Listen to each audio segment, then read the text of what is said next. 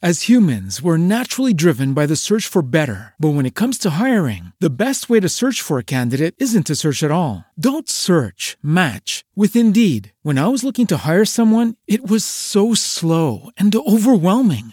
I wish I had used Indeed. If you need to hire, you need Indeed. Indeed is your matching and hiring platform with over 350 million global monthly visitors, according to Indeed data, and a matching engine that helps you find quality candidates fast. Ditch the busy work. Use Indeed for scheduling, screening, and messaging so you can connect with candidates faster. And Indeed doesn't just help you hire faster. 93% of employers agree Indeed delivers the highest quality matches compared to other job sites, according to a recent Indeed survey. And listeners of this show will get a $75 sponsored job credit to get your jobs more visibility at Indeed.com slash podcast. That's Indeed.com slash podcast. Terms and conditions apply. One semester of law school. One semester of criminal justice. Two experts. I'm Kristen Caruso. I'm Brandy Egan. Let's go to court. On this episode, I'll talk about Kate Middleton's topless photos. And I'll be talking about William Wallace. mine has the word topless in it, so clearly mine is better than yours. I hate to say it, but it's true. and mine's not that William Wallace, it's a different William Wallace. Oh. Not the Braveheart well, guy. I'm sorry to disappoint you. You know, I know so little about movies that I didn't even know that's where we were going with eh, that. Wonderful. you, well, you said it in kind of a Wilford Brimley kind of voice, so I didn't really know. that was my was that was my attempt at a Scottish accent, Kristen. Oh God, try, try again. Let me hear it. Come on. No. It's amazing. I refuse.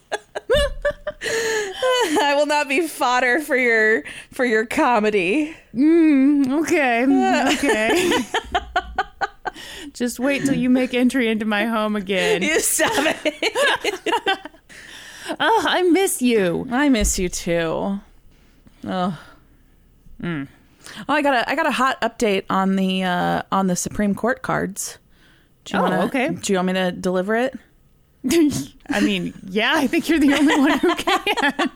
so, so I got out this weekend and went to Office Max uh, because Woo! I figured it was not busy enough, uh, or it wouldn't be too busy for me to be unsafe going there. And so I got stamps. So I sent out everything. Um, we've got uh, more cards on order, so those will be coming in soon, and we'll get the next batch shut out. And then Casey, my sister, messaged me today, and she's like, um, you can order stamps on the United States Postal Service's website and they'll just mail them to you.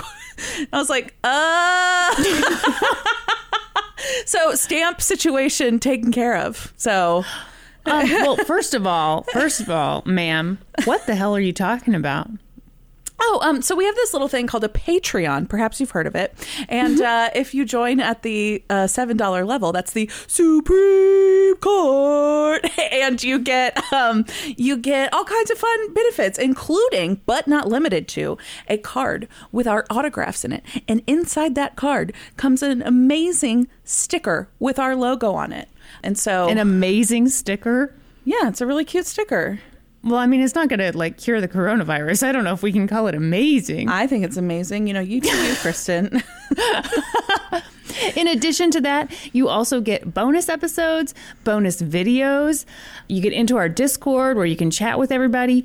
The bonus video this month, I got to say, me giving the haircut to Norman, it's it's was quite it's, something. It's gold. It's comedy gold, Kristen. No, and it's a golden haircut. You it's did beautiful. Okay, I have to say, like you did a pretty good job. You took instruction really well. Okay, well now you're being a little too nice. I mean, minus, it does look pretty bad. Minus the part where I told you to make a guide down the middle, and you made a guide down the one side of his head. Brandy, you know what? Sometimes the artist makes their own decisions, okay? You hear the rules. Maybe you even respect them, but then you have to break them. Okay. okay. You're calling okay. yourself an artist now, huh? Yeah, an artiste is what I prefer. Excellent. Ugh, shall we get going with this? Or, well, I kind of want to chit chat with you what, more. What else you got? You got any updates? Well, no, I don't have nothing new has happened to me. Nothing cool has happened yeah, to me, me because either. I'm at home. Just at home. I did go to Costco the other day with Norm, and literally the only aisle that had multiple people in it was the liquor aisle.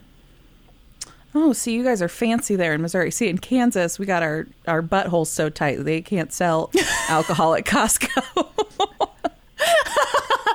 And that's why there's no alcohol consumption in the state of Kansas. They just took care of that problem. No, so I, I went into that aisle for science. oh yeah, And I observed other Yes. people and I was like, wow, you guys are having a problem. clearly. And then I then I grabbed like the two gallon jug of vodka and went on my way. I also went to Costco this weekend Oh yeah. and sat in the parking lot. Did they let David in? okay, so yeah, so update on that situation. I don't know if we talked about it, just you I and me, think we or talked if we it talked about- about it on the podcast. Yeah. Okay, so um, tiny bit of backstory is we uh, we needed to go to Costco because we like need dog food and stuff like that. But the Costco card is only in my name; it's not in David's name. And so the last time he went without me, they like gave him a hard time about it. And we're like, "Well, she's going to need to be here from now on," and uh, you know, because people are constantly trying to use fraudulent Costco accounts. Um, All the time. nonstop. And so we're like, okay, well, we have to go. But David's like, you cannot go into Costco. It's way too busy. Like, that's not safe. Yeah. Which I Yeah. agree. I haven't been going to the grocery store. I haven't been going to any store with, you know, a large number of people in it. And so And anyone who's new here, Brandy's pregnant. So Yes, yeah. yes. So we decided that I would just ride in the car and I'd sit in the car. And then if they gave him a hard time about it, that he could then FaceTime me and be like, look, Yeah. she's in the car, but she can't come in. And so he went and got our list of stuff and checked out. And the guy like rang him up and everything. And he was letting him pay. And then he's like, okay, I got to ask, whose card is this? Mm-hmm. And David's like, oh, it's it's my fiance's. And he's like, okay you know, she's really supposed to be here. And he's like, well, she is here. She's just in the car, but she's, you know, seven months pregnant and shouldn't be in the store. And the guy's like, oh, yeah, yeah, yeah, yeah, for sure. No, you're, you're good. You're good. Okay, good. Yes. Thank Yeah. God. Yes. Yeah. So, yes, Yeah, we were able like- to get our, our Costco purchases with uh, minimal hassle. And I got to do some pretty good people watching in the parking lot. What'd you see? you know, just the. The, there was a whole just wide spectrum of how serious people take things and how Oh. not seriously they take things. Yes, yes, You got okay. people in, in practically a full hazmat suit, and Mm-hmm. then people doing nothing and taking their small child into Costco with them. Like The that thing blew my that- mind. The thing that amazes me is like the CDC has come out and they have said, hey, we should all probably be wearing masks. Yeah. It amazes me the number of people who are like, nope, not me. Not for me. And I get that the president doesn't want to wear his mask. But I mean, good Lord, put a mask on. Yeah. Yeah. The thing that alarmed me the most. Okay, so at Costco, and I don't know if this is um, specific to Kansas, but they have like limits on how many people can be in the store now. Yeah, yeah. So there's a line to get in. So Yeah, they're doing a good job. Yeah, they're doing a really good job. And so like people are waiting in line. You go in, you make your purchase, you come out. You know, each person comes out, they let another person in, whatever. I saw this couple like wait in line, go in, and then come out with nothing. Like what? Huh. you, there was nothing What in the there hell? that you like what was that worth it i don't understand I made no purchase Maybe they only wanted toilet paper. they had toilet paper we bought toilet paper Oh, okay. Well, hmm. I, I don't know what to tell you. that we had like a list of things we needed that we were sure they'd have and then we had like a couple of bonus items like oh if they have this like i really wanted honey crisp apples Sound- and they they're they have like these giant ones there that are so good and so i was like okay if they have those get those and if they have toilet paper get toilet paper and we got them both i don't want to brag but it was a pretty successful costco trip You know how I know you're rich, Brandy? because i bought honey crisp apples Yes.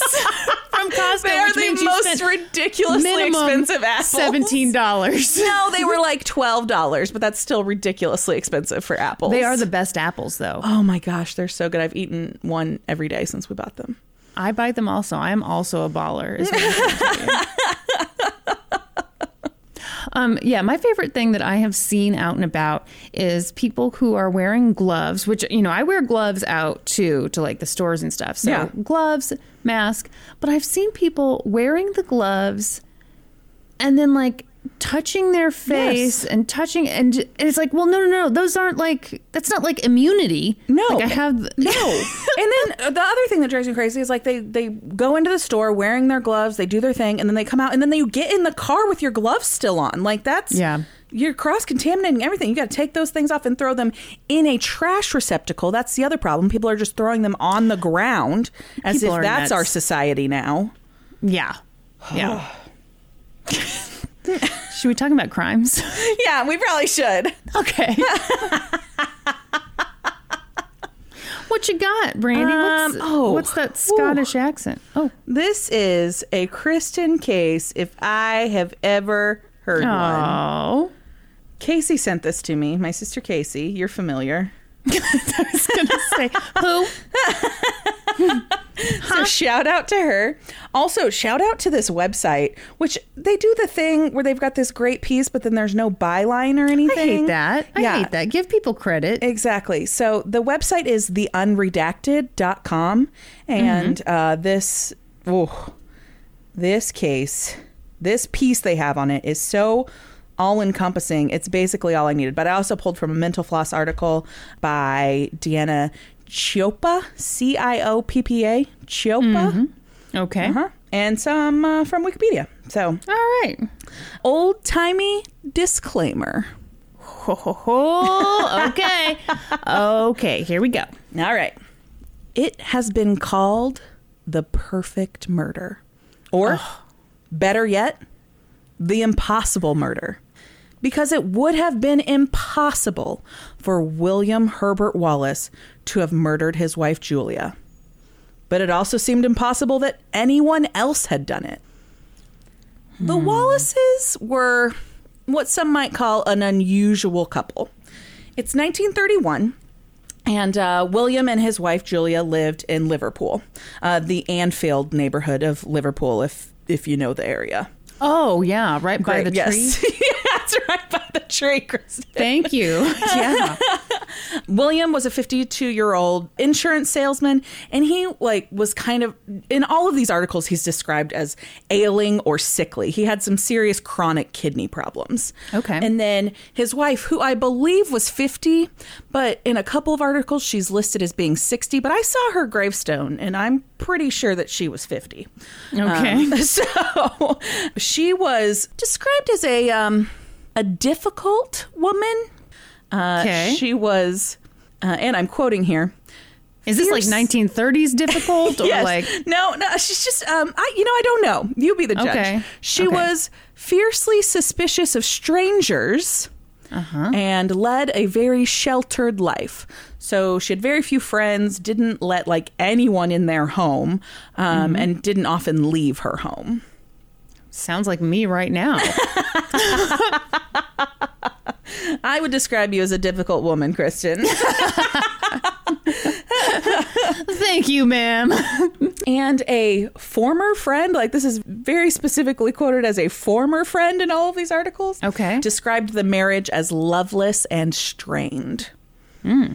So, January 20th, 1931, 52 year old William Wallace is agitated, like even more so than normal. He was not like your kind of like, you know, easygoing guy. He always seemed to be in a bit of a Oh. mood. But on Was this he a particular difficult man? Hmm. Weird that we don't call him that. Right, exactly. but on this particular night, he seemed more agitated than normal. He was looking for an address. It was an address he had never heard of before and uh, one that he wasn't familiar with. And he was riding like a train or a tram or whatever you want to call it. Some articles call it the train, some call it the tram. I don't know if that they're different things. I don't but- give a tram. Sorry, that was terrible. Terrible. I've been cooped up too long. Anyway, whether this was by his intention or not, he had a very um, memorable interaction with kind of everyone he came in contact with on his journey that night. When he was on the tram, he repeatedly asked the ticket inspector to tell him when it was time for him to get off. He made multiple comments about how he um, was a complete stranger to these parts and how he mm, didn't know where he was going and all of this stuff. Like he just made a very, very big deal about how he didn't know where he was, didn't really know where he was going, but he was going to a specific address that he had written down on a piece of paper 25 Menlove Gardens East. Should I be looking this up? Uh, I didn't look that one up. No, because it, it turns out it doesn't exist, Kristen. Oh, okay. this is this is what William Wallace would find out that night. So he gets off the train and he's like on essentially like a wild goose chase for this address that turns out it doesn't even exist. 25 Menlove Gardens East. Turns out that Menlove Gardens North, South and West all existed, but no Menlove Gardens East. Well, that makes it a really good fake address then. exactly. So he's searching and searching for this address and just getting more and more annoyed. And Hold on, who gave him this address? Like, why is he wanting to get to this place? So it turns out that the previous night he had gone to chess club. So he went to this chess club somewhat regularly, um, depending on which article you read. Like, you know, he was a, a regular attendee, but he missed a lot of weeks because of his illness or whatever. Anyway, so on on the previous night, he'd shown up at chess club, which took place at like this local little restaurant or cafe or whatever. And when he got there, he was given a note that someone had called for him the previous night and had said that his name was R.M. Qualtrough and that he needed to get a message to William Wallace. And so the man who took the message was like, okay. He's like, I can get you a message. And the, the man, when this man called, this all R.M. Qualtrough called, he said, you know, is he going to be at chess club tomorrow? And the man who took the message was like, you know, I don't know. He comes pretty regularly, but, you know, sometimes he doesn't. I can definitely get him the message. And, and by this man's memory, the guy seemed pretty sure that William Wallace would be there for chess club Okay. whatever. So he's like, great, I'll take down the message, I'll get him to you. And it turns out he wanted to set up some kind of insurance business meeting with William Wallace, and this is the best way he could come up with to get a hold of him. And so he said to come round on the 20th at 7.30 for a meeting. And at this time, it's 1931. Things are, you know, we're kind of like in the Depression era in Britain. And so he decides that he's going to keep this appointment, William Wallace's, even though he doesn't know who this person is. He's never heard of R.M. Qualtrough or Qualtroff. I'm not really sure how it's pronounced. But he didn't seem like it was that weird of a thing to get this message when he showed up at chess club and so he thought he'd keep the meeting and head on over to 25 Menlove Gardens East at 7:30 the following night. That's when he finds out it's not there. He gets he goes all over this area asking random people if they know where this address is. You know, a couple people point him in different directions to the, you know, the north, south, and west Menlove Gardens.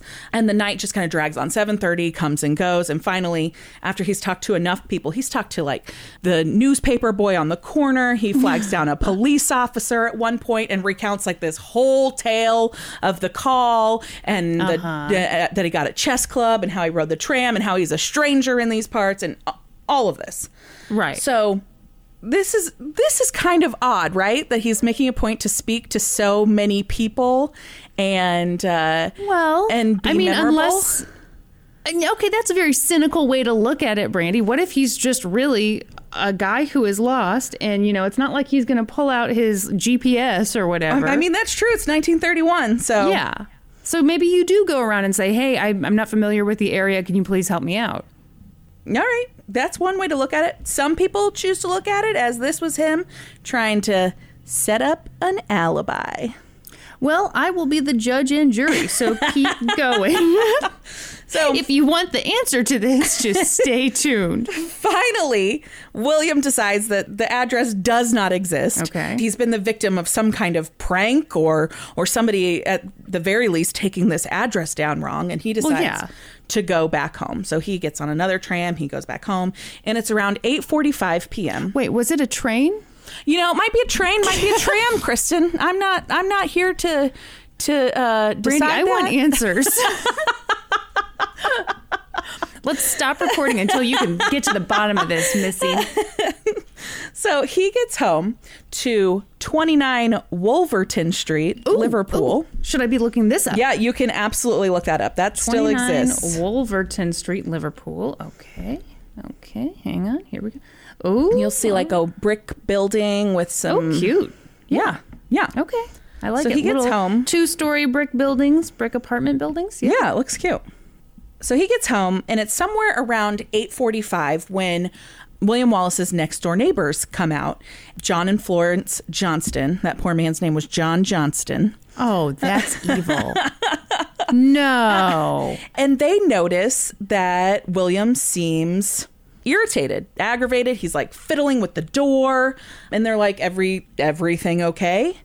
And he looks at them and he says, "You know." With some concern in his voice, he says that he can't get the doors unlocked. He's tried the front door, he's tried the back door, and he looks at them, and all of the lights are off in the house, which is odd because his wife Julia should have still been up. Right. It's only Um, like nine o'clock at night. Yeah, Okay. yeah. And so he's like, "Have you guys heard anything unusual tonight?" And they tell him no. And then they follow him around to the back of the house where he's going to try the back door another time. Oddly enough, this time when he tries the back door, he puts his key in and it unlocks right away. Hmm. And so the Johnstons wait outside the back door while William Wallace goes in the house. He lit, once he was inside, he lit a gas lamp and he carried it through the house with him. And then a few minutes later, he came back outside and said, with apparently no emotion, Oh, come and see. She's been killed. Oh God. Yeah. And so the Johnstons go in the house with William Wallace, and there in the front room, Julia Wallace is dead on the floor in front of the fireplace. There is a fire going in the fireplace, and there is blood everywhere. Everywhere. There is blood spatter all over the walls of this room, like seven feet high. Oh God. And at this point, again, with no emotion, William says, They've finished her. Look at her brains. Ew. What? She had been beaten so badly in the head that a portion of her brain was exposed. So at this point, John Johnston tells his wife to stay with William, and then he goes and either you know he gets he gets the police and a doctor. I don't know what you do in 1931. You don't call 911, but somehow he gets police to the house. He gets a doctor to the house, which um obviously they knew that there was no chance of a doctor saving her, but it just seemed like the right thing to do in the moment. Okay. okay. I'm sorry. I shouldn't laugh at that. I I'm just picturing the doctor being like, "Well, it appears she is dead. It appears she's dead. Yes. I'm using all of my medical education right now for this moment. Yes. So while they're waiting, and they have to wait like, you know, 25 minutes or so for the police to get there, William and Mrs. Johnston are sitting there in the kitchen. And William. Does she have a name? Well, I already told you it and I forgot it. Florence. Her name is Florence. I'm sorry. I'm a pill today. Too much time in my home. So they're sitting in the kitchen, and at this point, William gets up and he checks one of the cupboards, like in the kitchen, that he keeps locked, and that's where he keeps his insurance premiums that he collects. So we talked about this before about how, like in old timey times, the insurance man went door to door and collected the premiums. Yeah, that seems to be what was going on in this situation. He had like a tin that he kept his insurance money in, and then he'd take it into the office, however often. So he gets that cabinet open and checks his collection money, and there's four pounds missing. But there's a whole bunch That's more all? in there. Yes, there's a bunch more in there.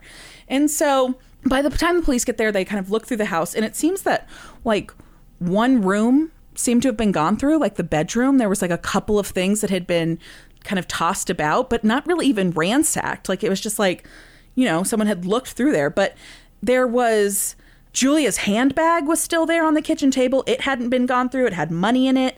So robbery was clearly not not the thing here. Yeah. And what are the chances that you just misplaced four pounds or maybe like Well, yeah, exactly. Julia took some because she needed some grocery money or something? Yeah, I think there's definitely a, a possible explanation for only being four pounds missing. So they start looking into the scene a little bit. And again, they are alarmed by the amount of blood. She's very clearly been badly beaten, but they can find no murder weapon anywhere. They search the whole house, they search the grounds, they can't find anything. And there was no sign of forced entry into the home. So how did they make entry into the home? They used the door, Kristen.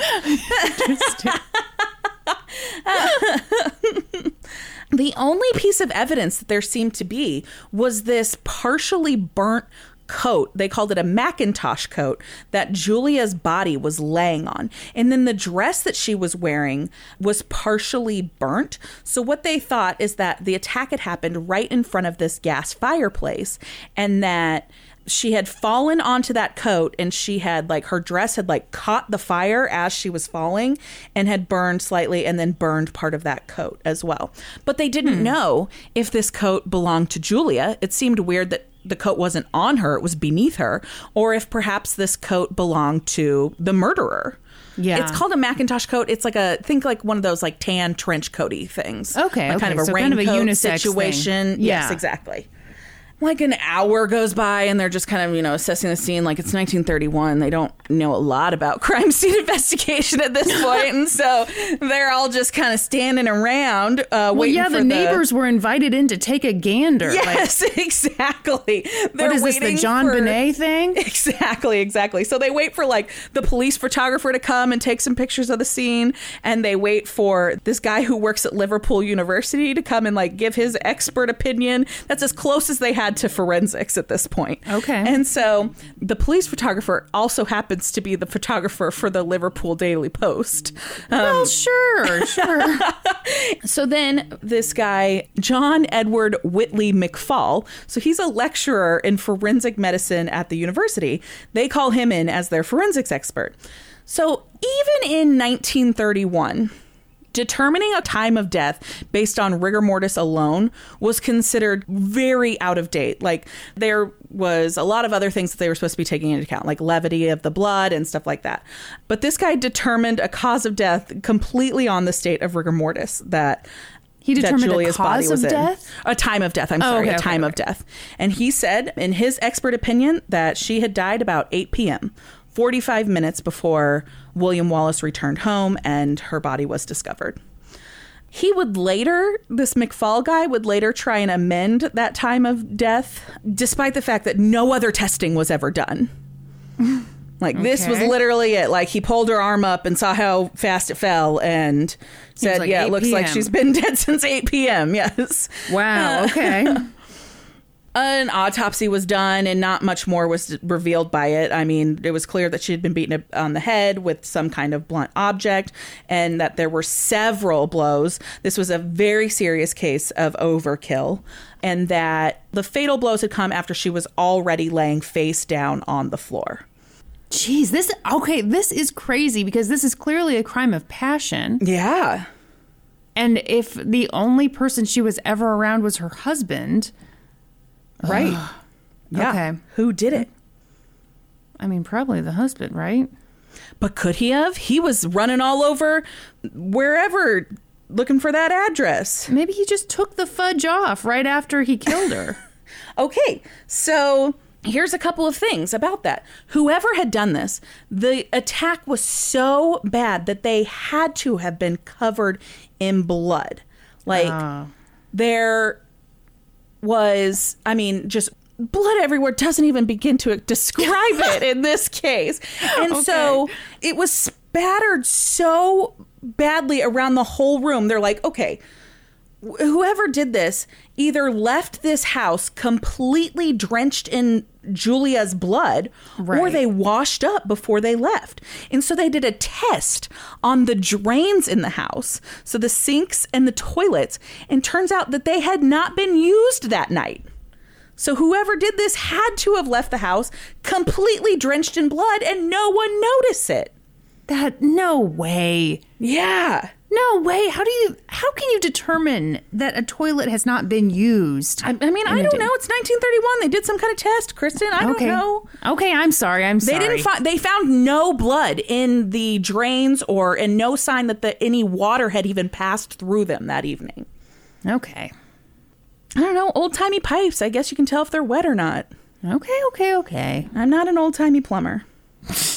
But you are a modern day plumber, and boy, are you a good one. That's right. Call Brandy Egan for all your plumbing needs. So they did a more thorough search looking for this murder weapon because nothing was found at the scene. They searched surrounding yards because this house, if you've looked up the address, you know it's kind of like a row house. Like it's like, a, Yeah. a- you know, there's lots of attached houses to it. And so they checked like the surrounding yards and like the, I don't know, the drainage ditches or whatever, and they couldn't find anything. They spoke to the Wallace's like housekeeper, and she told the police that she believed that a metal fire poker was missing, and then some kind of iron bar that was typically in the parlor was also missing. So this is what they believed were probably the murder weapon, um, one of those items. But they, again, they didn't know how it was no longer in the house. Where did it go? What had been done with it? Yeah. Throughout the investigation, William Wallace talks openly to the police. He doesn't, you know, he speaks very calmly, which they think is very odd, but he doesn't refuse to speak to them or anything. And the detectives like thought his demeanor was very odd because he was very unemotional, very flat, but that's just uh, according to, you know, people who knew him, that's just how he was. And Well, he yeah. recounted, yeah, he recounted to them his whole crazy night about how he'd been on that wild goose chase looking for that address and that call that he'd gotten that message from that RM Qualtrough and and all of that. And so they asked him if there was anyone that he would suspect, you know, that had any ill will towards him or to Julia, and he said, "I have no suspicion of anyone." Hmm. And so they were kind of at a stale point. They didn't really know where to go with this case, and so they started. To, they decided they'd follow up on that. point? Well, I didn't know. I didn't. Uh, uh, I, I couldn't think of the word I wanted. Kristen, how dare Stalemate. you? sure, they were at a stalemate. Thank you. I'm sorry. I am being such a dick. I'm being such a difficult woman this episode. I will get it together. That is my You're pledge fine. to you. You're fine. Well, I don't want us to get a, to a stale point in our friendship. That's right. That's right. We got to keep the keep the fire going. so they decide they're gonna, even though like they didn't know how it could be related, they decided to look into that weird call. And in the next couple of days, they were able to actually track that phone call, which apparently was something they could do in 1931. Which Wait, so that was a real phone call? It wasn't made up by him? it was a real phone call that took place. The phone call came into the chess club just as he said it had, but the phone booth that it came from was just 400 yards from the Wallace's house. Okay, all right. Well, that's ridiculous. And uh, I think I gave erroneous information earlier. I think I said that the message had been left for him the day before he went to chess club. It was left the day he went to chess club, but asking for a meeting the following day. I apologize for my misspeaking. Hmm. But when they traced this call, they found that it was placed from this phone booth that was 400 yards from the house, and that when William Wallace went to chess club, he happened to catch a tram, you know, right by that phone booth. And wow, uh, weird. What a crazy coincidence. and that call had come in, you know, just a couple minutes before William would have gotten on that tram and headed to chess club. Classic case of bad luck, right? just a weird coincidence. And so at this point, the police are like, okay, so he placed the call himself, right? yeah, And- of course he did. But according to the guy who took the message at the chess club, he didn't think that it sounded like William Wallace's voice. Well, of course he disguised his voice a little. I mean, come on now. the police, you know, started talking to people who knew the couple, and it, it seemed to them that yes, Wallace had probably made the call himself and had had used it to try and set up an airtight alibi so that he could pull off this murder and look as if he was elsewhere. But the timing, the timing just didn't match up. It seemed that it would have been impossible for him to pull it off. He was seen, you know, he was on a tram in the Menlove Gardens area at 706 and people had seen Julia several people in fact had seen Julia alive between 6:30 and 6:45 that night. That would have only given him 15 minutes to brutally murder his wife, clean himself all up and then go catch this tram. They just didn't think it was Yeah. likely. So police tried to do a reenactment. They got like their youngest, fittest officer to do a run through of this. Mm-hmm. And see if he could do it. And even he couldn't do it in that amount of time. So it's there was no way that a woman had to die just for that exercise, though. so they oh my gosh so so there was no way this sickly 52 year old man pulled Yeah. it off in that time window Yeah. Shit. What? yes so at this point they're like Hold on, hold on, hold on, hold on, hold on. Give me the time frame again of when she was last seen alive and okay. several people placed her alive between 6.30 and 6.45 p.m and william wallace arrived in menlove gardens on a tram at 7.06 p.m so he would have had like a maximum of 15 minutes to pull this off clean himself all up Nope. ditch the murder weapons Nope. yeah it just doesn't seem possible Okay, but how many people say they saw her alive? And I mean, are are they super sure or just a little sure? Like, what? Super sure. you know i don't know i didn't speak to them personally kristen Seems like you did very little research for this. this is nuts. Yeah. So the police are like totally befuddled by this. They're like, okay, he couldn't have done it. Yeah. And they try and track down whoever this Qualtrough person is. Turns out that doesn't seem to be a real person, obviously. and uh, they thought it looked like whoever had killed Julia had uh, had pulled off the perfect crime. Yeah. A woman was murdered. There was no weapon found, no plausible suspects, no witness to the crime, and the body was found in a locked house. That's weird. Yes. This is weird. despite all of this evidence to his alibi and, you know, not being able to link him any way to the murder, they decided to move forward and charge him with the murder of his wife. Well, uh, oh, what? Yes. In April of 1931, William Wallace stood trial for the murder of his wife. No. Yeah. They didn't have enough. They had nothing. They had nothing. So at this trial, and this was a very short trial, obviously there's no fucking evidence. Well, yeah, they didn't have to be like, okay, it's going to take a couple weeks to present. Yeah, no, this was a four day case. trial, start to finish. Okay. So at the trial, the prosecution argued that obviously William Wallace had done this and he'd done it naked. So that he would have a lot less cleanup. This was like made a huge impression in the courtroom. Apparently, people Come thought, found this very salacious, and the thought of this fifty-two-year-old man stripping down naked and and murdering his wife. But how had he cleaned up the blood off of himself if if the drains hadn't been used that night?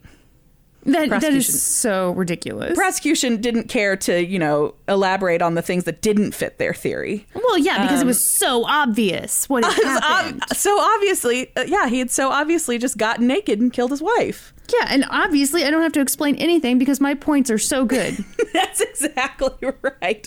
The defense obviously countered this by laying out the timeline and saying, you know, this is when she was last seen. This was the time of death, and it was at this time that that uh, that forensic expert uh, had tried to adjust his his timing a little bit to maybe fit Yeah. the prosecution's case a little better, but obviously that did very little. Yeah. So yeah, so they're like, you know, the police themselves did a whole reenactment and weren't able to to figure this out. So William Wallace is just an insurance salesman. He's not a wealthy guy, but he's being, you know, charged with murder and he needs like a good defense. And so the insurance company that he worked for, he worked for Prudential and they had like hmm. a labor union or whatever at that time, you know. Sorry, I didn't look into this that much and I didn't write any of it down. So this is really very Kristen Right. but he asked them to help fund his defense, like this union that he's a part of. And they did a secret mock trial before agreeing to represent him or pay for his representation to see what a mock jury would decide. And a mock jury found him not guilty. And so they decided to back him and pay for his defense. Hmm. So at this trial, he actually testified in his own defense, but he was very dry on the stand. He spoke very calmly, answered all of the questions very dryly, and some felt that this really had an impact on the jury, that they thought that mm-hmm. his demeanor was odd. Also, Yeah. apparently, this did not go in his favor. He wore these round rimmed glasses Okay. that made him look like Dr. Crippen. Who's Dr. Crippen? You did the case, Kristen. Dr. Hawley Oh, Crippen. yes. Torso guy. Yes. Yes. Oh yes. my gosh. That was on uh, one of our bonus episodes. So uh, not so he looked like a case, literal famous He murderer. looked like a literal famous murderer. Yes. and Bad so, despite the fact that there was no evidence against him, the jury deliberated for an hour, somewhere between one and four hours, depending on which article you read, and they mm. found him guilty under a unanimous verdict. Oh, wow. The court clerk announced the verdict and he said, You, William Herbert Wallace, have been convicted of murder upon the verdict of the jury. Have you anything to say why a sentence of death should not be passed upon you according to law? And William Wallace replied, I am not guilty. I can't say anything else. Yeah. William Wallace was sentenced to the mandatory sentence of death by hanging. Oh. And it's 1931. So they did it like three months later. Uh, one month later, it was scheduled for May of 1931. Good lord. Scheduled for one month later. Somehow, though, William Wallace got to quick work of appealing his conviction.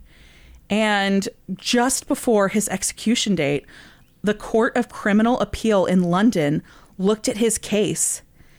And in an unprecedented move, this had never been done before, they overturned the verdict.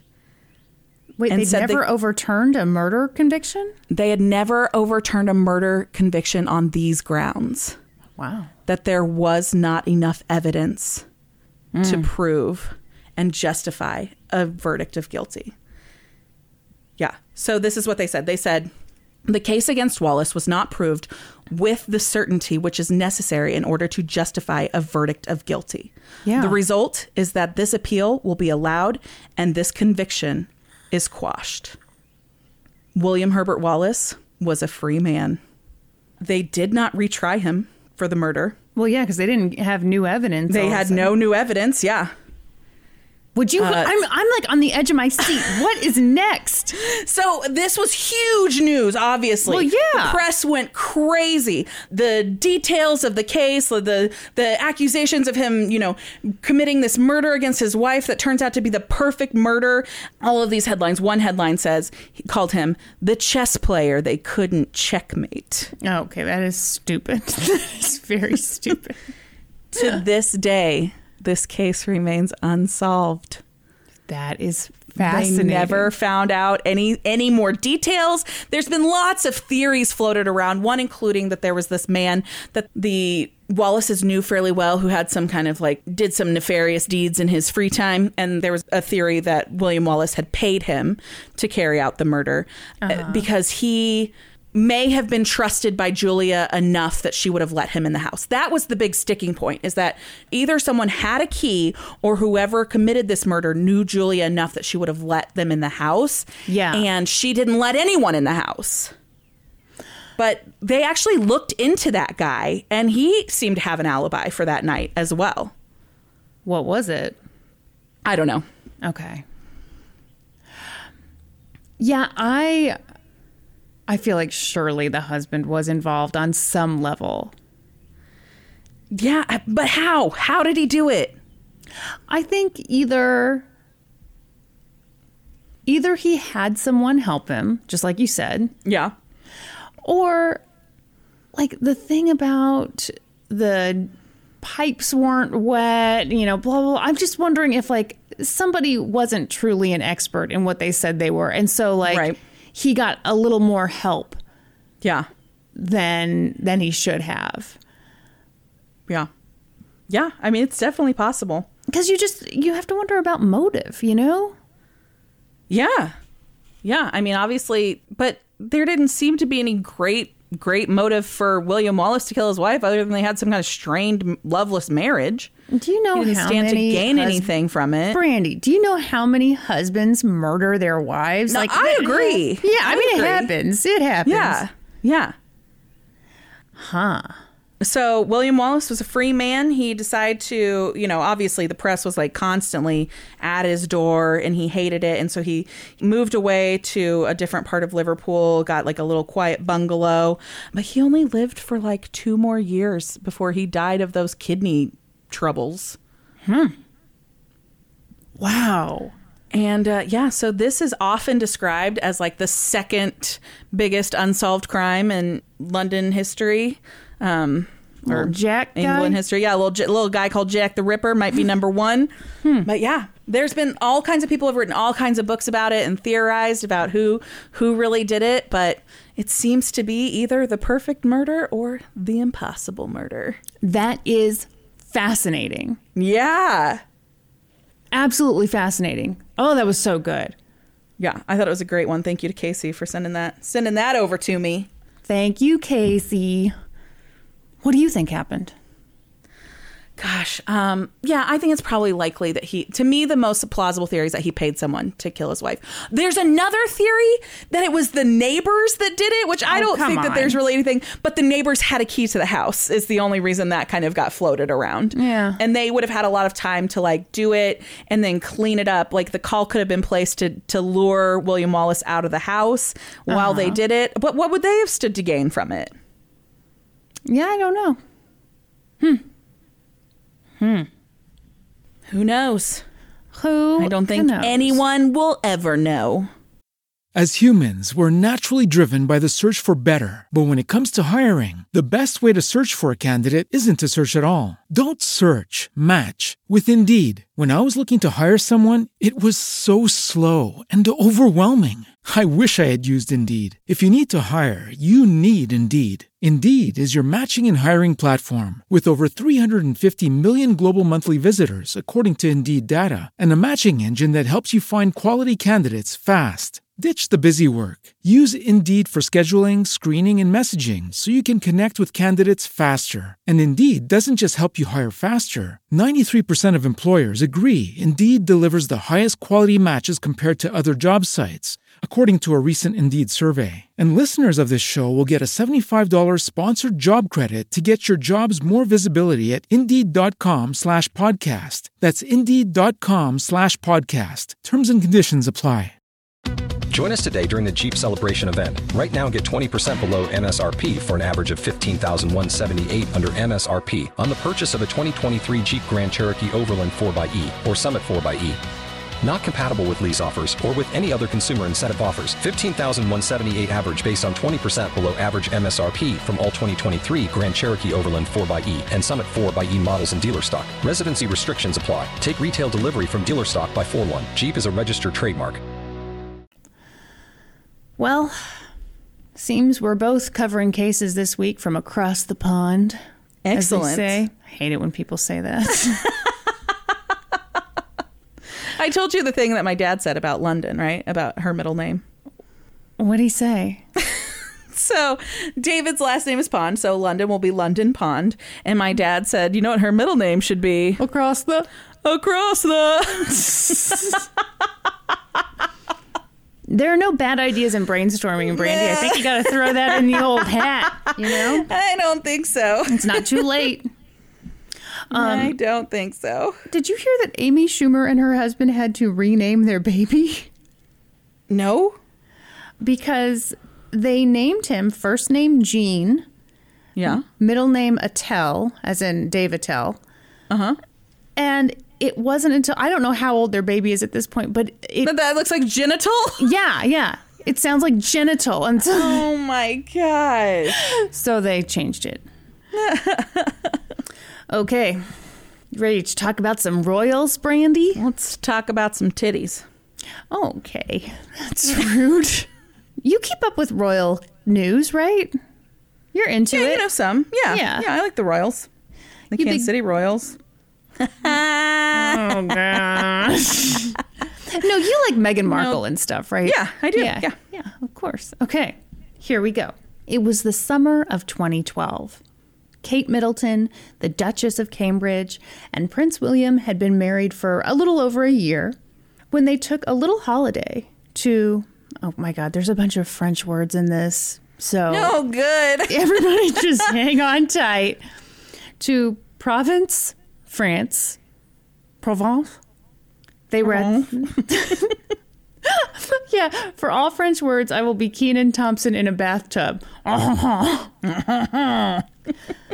they were at this amazing 640 acre estate when the couple went out onto the terrace of the guest house where they were staying. William was in his swim trunks and Kate was in a bikini. You know, they just wanted to get some sun, so they laid out and Kate took off her bikini top. No big deal, right? She Right. and her husband were alone. Completely alone. Except they weren't completely alone. Turns out a member or maybe members of the paparazzi were hidden half a mile away and they had long range lenses on their cameras. Oh, so, Oh, gosh. Half a mile? yes, can you Quite the fucking zoom lens. Yes, can you fucking believe this? Half a mile away. Oh my gosh. So, without her knowledge or consent, obviously, the paparazzi took these half naked pictures of Kate Middleton. Almost immediately, the paparazzi went around to the British tabloids and they were like, ha ha ha, I've got topless photos of the future Queen of England. Who wants them? And the British tabloids were like, not us. We Really? aren't- Yes. Yes. They were like, we are not interested at all. Okay, that shocked the shit out of me. So it sounds like it shocks you. Why does it Yes, shock I find you? that very shocking. I mean, because what's more salacious than that? Like the, I, but even that's too bad for the British tabloids. Yeah. I mean, the British tabloids are pretty bad. I know, I know. That's why I was like, holy shit. Okay, so let's pause here to talk a little bit about British tabloids and their relationship with the royal family. Um, specifically, I want to look at the paparazzi's relationship with Prince William's mother, the late Princess Diana. Mm-hmm. Okay, so the paparazzi hounded Diana. Papa, paparazzi. Oh my god, I was singing Sorry. that all day yesterday. I, I can't help it. They, you say paparazzi, and then it's like all day long. Oh, Lady Gaga, so catchy. So, her marriage to Prince Charles garnered an audience of like 750 million viewers. And from that moment on, the paparazzi tracked her every move. After she and Charles divorced, paparazzi continued to follow her. She was the most photographed person in the world. Which Wow. sounds like a fucking nightmare. That does sound like a nightmare. A photo of Princess Diana meant a huge payday for the paparazzi. I didn't write any of this down, but like some of them went for like hundreds of thousands of pounds. One went for over a million pounds. I mean, that's that is just nuts for a Yeah. photo. It's pretty heavy. A million pounds. Oh my gosh. and then they somehow converted that into money. I don't know how. But Diana hated the relentless attention. She famously shouted at one of the paparazzi, You make my life hell. Sometimes, and I mean, ultimately, they led to her death. spoiler alert, Oh, I'm sorry. I thought everybody knew. no one knows. They're finding out right now. No, so sometimes she'd come around a corner, see them, and then just start crying. The paparazzi referred to these moments when she cried and told them to leave her alone as her loon attacks. Oh my gosh. Yeah. Because it's crazy to want your privacy. Yeah, because it's crazy to go off on people. Yeah, they were douchebags. They were complete douchebags. Kristen, you got like a bird losing its mind outside your window. Yes, I do. Can you hear it? can hear it. Yeah, the birds are out in full force right now. They are going crazy. Oh, sorry. Oh, these headphones, I swear. I know. That's. I can't wait until we record normally again, and we don't have to wear fucking headphones all the time. They keep sound sliding like off such fucking babies. Yeah, these headphones are so terrible. No one has this We're tragedy really worse suffering than us. in this time. You know, I think a bunch of the frontline workers are going to listen to this podcast and they're just going to start crying when they I hear feel so bad about the sacrifices that we are having to make. That's right. And my hair's all smushed. And you guys, I've been deep conditioning my hair like crazy, and these headphones are just sliding off. but we all make sacrifices.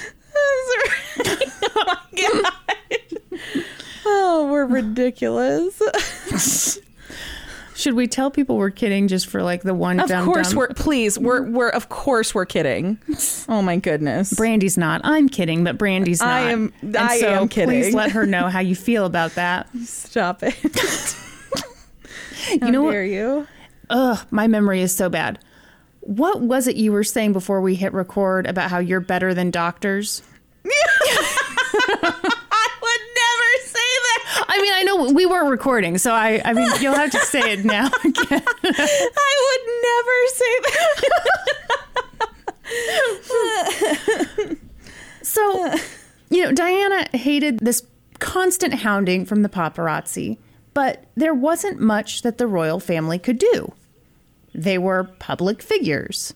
Of course, they would be photographed. They were just expected to deal with it. But over time, Diana came to feel differently. Yeah, she'd become a public figure, but she hadn't signed up for this. The constant hounding and invasion of her privacy was unlike anything any royal had ever experienced. Yeah. Technology had outpaced the old rules. Surely she had some rights. See, I think this is the problem with like you see this with um I don't know, like cases like cyberbullying, revenge porn, all this stuff like all of our old laws or our old ways of doing things are just useless in the face of technological changes. Yeah. So obviously, royals had always been expected to put up with this shit, but no one had had to deal with what she was dealing with before. Being the most photographed person on earth, that is crazy. That is crazy. So in 1993, Princess Diana was working out at an LA fitness, and she didn't realize it, but the gym owner, Bryce Taylor, was secretly taking photos of her as she worked out. He then sold those photos to a British tabloid, and then an American tabloid, and then a tabloid in New Zealand. Bryce Taylor made a lot of money off of those photos. But he messed with the wrong princess. Because after years of putting up with constant invasions of her privacy, Princess Diana decided to fight back with Good for a her. lawsuit. Yeah. So she sued the gym, she sued the Mirror Group newspapers, and she sued Bryce Taylor. You're going to love this, Brandy. Uh, it settled out of court. So in 1994, the gym settled. Damn it. But Bryce held out. He refused to hand over the money he'd made off of those photos, and the Mirror Group newspapers also held out. It hmm. looked like they were headed for a trial, which would have been fucking bonkers because the last time a member of the royal family had even testified in court had been in 1891 when oh the my gosh. Yes, and it was just when like the Prince of Wales testified in a friend's libel case. You know, it wasn't some big thing. Yeah. But Diana wanted to fight back. She was willing to go to court.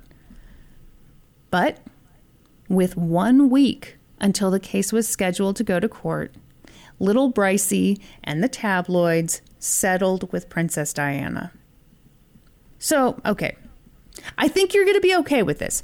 Obviously, it was a confidential settlement, but like with all things royal, the details have leaked. So I can tell you some Yeah. stuff.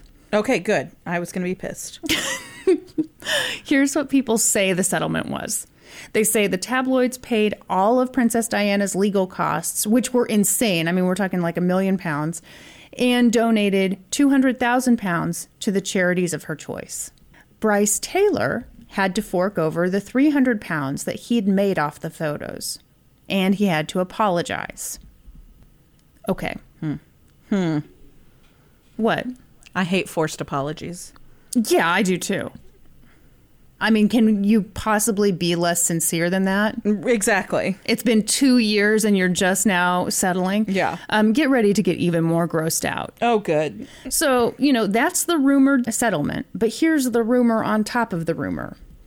The rumor is that the royal family was so desperate to keep this thing from going to trial that they actually gave Bryce the 300,000 pounds, which he then handed over to Princess Diana in the settlement. Wow. Yeah. So really he he took no assuming this is true, he took no punishment for this. Yeah. And this thing never went to court. Wow. At any rate, the important thing to know is that Princess Diana was engaged in a public battle with the paparazzi and the tabloids. And then, of course, two years later, on August 31st, 1997, she was in a fatal car accident. She and her fiance, their bodyguard, and driver were being chased by paparazzi. Earlier in the night, they'd tried to use a decoy vehicle to throw the paparazzi off their scent, but of course it didn't work. In the wee hours of the morning, they were driving through the, oh boy, Pont de Alama. oh no. Yeah, that's absolutely how it's pronounced. They were driving through a tunnel, going about double the speed limit when the driver lost control of the vehicle and crashed into a pole. Like I said, paparazzi had been following them, and when they saw the crash, some of them rushed over to help, and some of them rushed over to take pictures. yeah. Yeah, so what is said is that, like, you know, some rushed over to try to get the doors open to try to, you know, get people out, and then you know, when they got the doors open, that's when other members of the paparazzi leaned in and were taking photos, which is just hmm. disgusting. And of course, all that film was confiscated as it should have been. So, the driver, Henry Paul, and Princess Diana's fiance, I think it's Dodi Fayed, D O D I, mm-hmm. Mm-hmm. died on the scene. And the bodyguard, Trevor Rees-Jones, survived, and Princess Diana died later at the hospital. A French investigation into the crash found that the driver was solely responsible. Henry had been drinking and he'd apparently been using prescription drugs, and that the paparazzi were not responsible. Wow. Okay. yeah, how do you feel about that? Um, I mean, it's not great that the driver was under the influence, but uh, I think the paparazzi definitely played a role. Yeah, and this could be a whole other episode, and maybe it will be one day because there's a lot more court stuff. This is just the French investigation. There was another Yeah. investigation that did, you know, assign some responsibility to the paparazzi. For this episode, I'm just focusing on how her death impacted British tabloids. Because even though the initial investigation put all the blame on the driver, that's not how the public saw it. And that's certainly not how Diana's family saw it. A 1997 Gallup poll showed that 43% of respondents in the UK thought that the photographers were extremely responsible for the car crash. People hated the tabloids in the days after mm-hmm. Diana's death, and the Mirror and the Sun had their lowest sales figures since 1962. Wow. Yep. So the tabloids had to do something.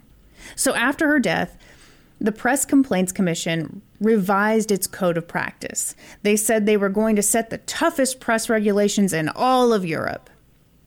So here are some of the new rules. You ready? Yep. Photographers could no longer use long lens cameras to take pictures of people in private places without their consent. Hmm. Mm-hmm.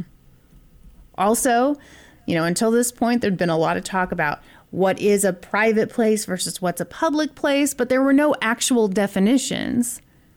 But after Diana's death, we got one. Oh, wow. A private place was now, quote, public or private property where there is a reasonable expectation of privacy. I should mention, oh, by the way, um, a lot of this comes from a wonderful article I read in Vogue. Also, I'm sorry. Hold on. I'm sorry. You cut out. Where did you read the article? Vogue. Vogue oh, magazine. I'm familiar. Ever heard of Vogue, Brandy? Yes. Also, if publications were to ignore these rules, the editors should be held responsible. It wouldn't matter if the photos were taken by staff members or by freelancers, the responsibility would fall on the editor, which I think is good. yeah. Because ultimately they make the call, right? On Absolutely. Absolutely.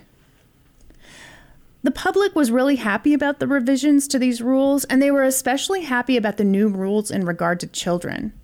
So, you know, obviously I'm not getting into everything, but basically, William and Harry became off limits to the paparazzi. Just because they had famous parents didn't mean that the paparazzi could keep following them around. Under these new guidelines, if an unofficial photo was taken of a child, there had to be a reason. And the reason couldn't just be, oh, this kid has famous parents and we think it'll sell more magazines. Which I think is a pretty good rule. Yeah. that's a great rule. Okay, correct me.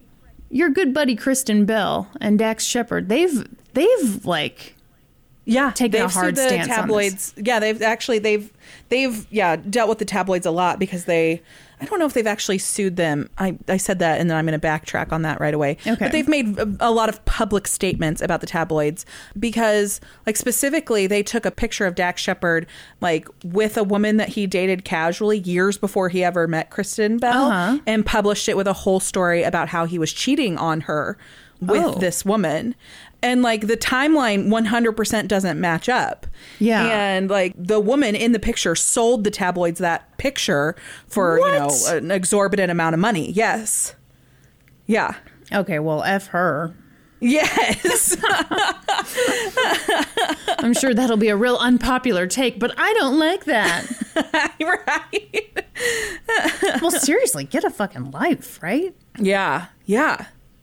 Okay, so for years, William and Harry were left alone. But then they became grown men. Mm-hmm. And they were no longer protected by these rules. And of course, by this point, it had been years since Diana's death, and the tabloids had kind of loosened up some of these restrictions that they'd put on themselves. For example, shortly after Princess Diana died, the Daily Mail was like, Hear ye, hear ye. We pledge to never publish another paparazzi photo ever. Which, I mean, obviously, I don't know how long that lasted, maybe two seconds. Right.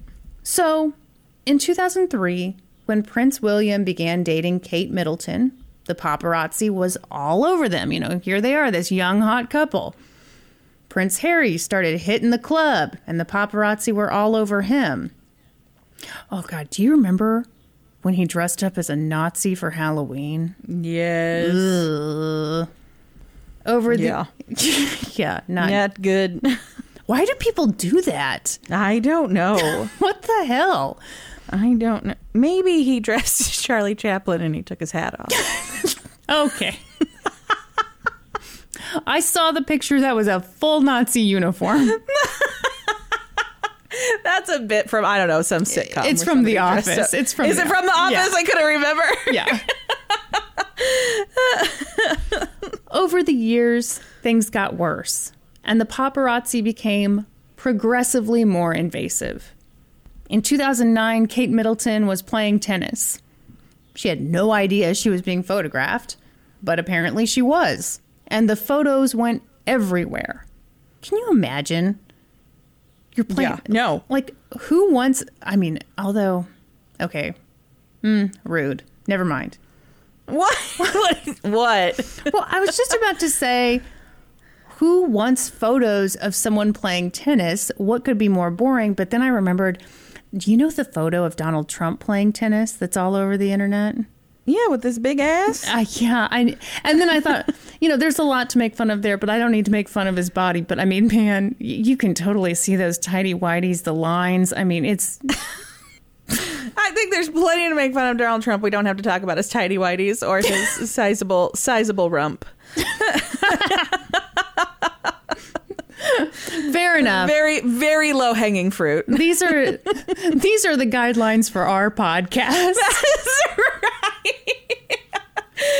You guys think we don't have any standards? Well, we do, and they're very low. We won't make fun of Donald Trump's underpants or his butt. You know, these photos went everywhere. Obviously, it's against the rules. I assume she was somewhere private, you know, yada yada. So the royal family wanted to do something.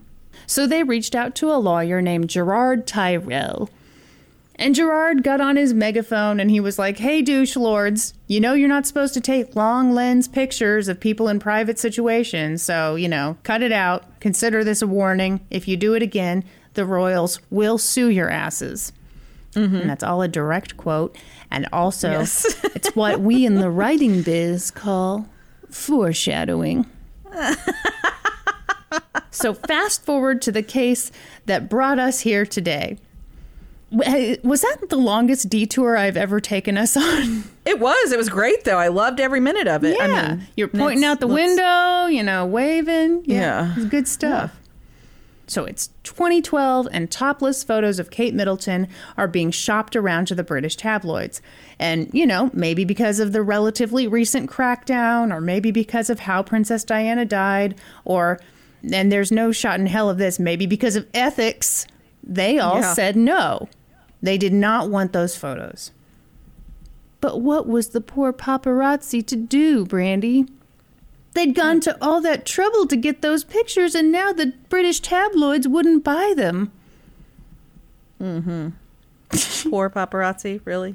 Yeah, just imagine.